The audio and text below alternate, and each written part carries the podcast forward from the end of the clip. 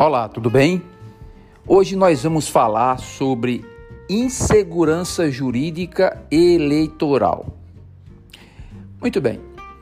Todos sabem que, infelizmente, aqui no Brasil, a imprensa divulga quase que é, continuamente que nós vivemos uma situação de muita instabilidade jurídica, muita insegurança jurídica.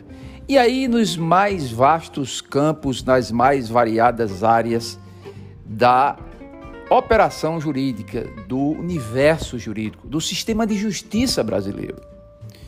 Isso é, não é ruim só para quem trabalha no meio jurídico, para a estabilidade e o, o, o bom caminhar das relações jurídicas das nossas instituições, mas também influencia diretamente os humores do mercado, os humores de quem quer investir no Brasil, quem quer acreditar no Brasil, onde o cenário que se quer investir prova de uma tremenda instabilidade quanto a mudanças de regras uh, que norteiam a sociedade, que equilibram a sociedade, que visam é, buscar a paz estas regras e distribuir esta paz para os cidadãos, para as, as cidadãs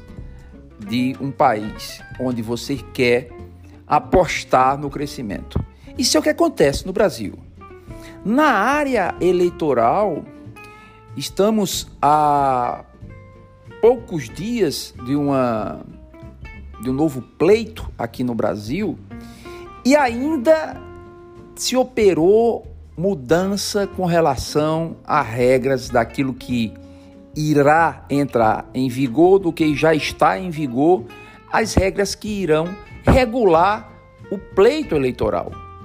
Não bastassem é, as resoluções que todos os anos eleitorais são editadas pelo Tribunal Superior Eleitoral, isso causa sempre mudanças, causa uma instabilidade tremenda para os advogados, para os juízes, para os promotores e para os grandes atores do, da grande cena da democracia, que são os candidatos.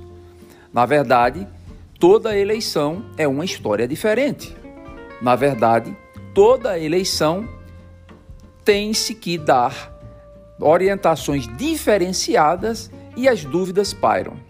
Pois bem, recentemente o Supremo Tribunal Federal, ele mais uma vez, dentro desse sistema de justiça, resolve inovar com todo respeito ao Supremo Tribunal Federal, mas resolve inovar e de forma, a meu sentir, de forma muito é, perigosa. Por quê? Porque gera essa insegurança jurídica. E que inovação foi essa?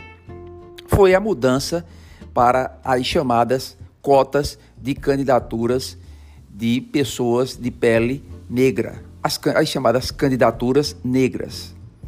Na verdade, muda-se a questão do tempo que deve ser distribuído em proporcionalidade e muda-se também a lógica da distribuição do Fundo Especial de Financiamento de Campanha.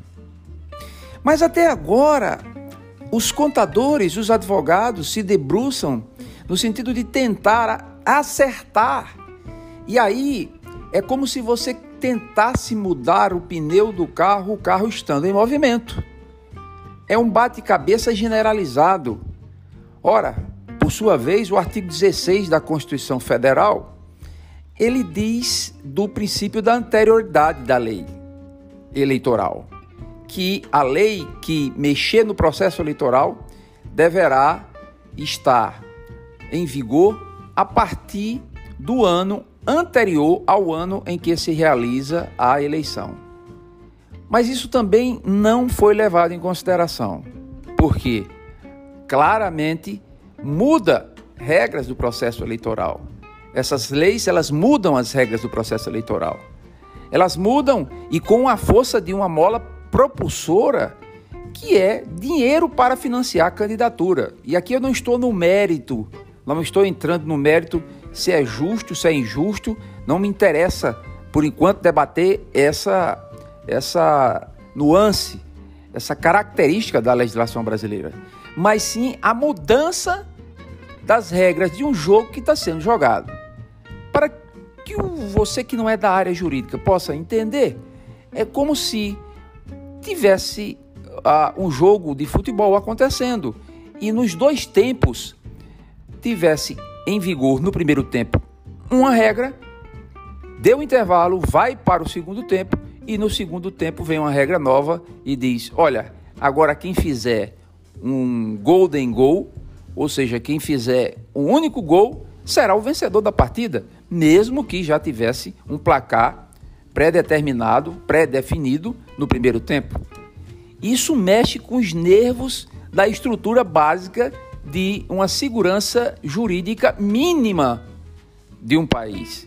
É necessário que todos os juristas, de que a comunidade acadêmica, de que a sociedade, todos reflitam e as cortes reflitam sobre esse estado de coisas que não pode continuar, com todo respeito a quem pensa o contrário, mas não pode continuar porque afeta os humores de todos os integrantes, tanto do lado da operação jurídica, quanto da sociedade, quanto dos investidores e também das próprias estabilidades das cortes regionais eleitorais.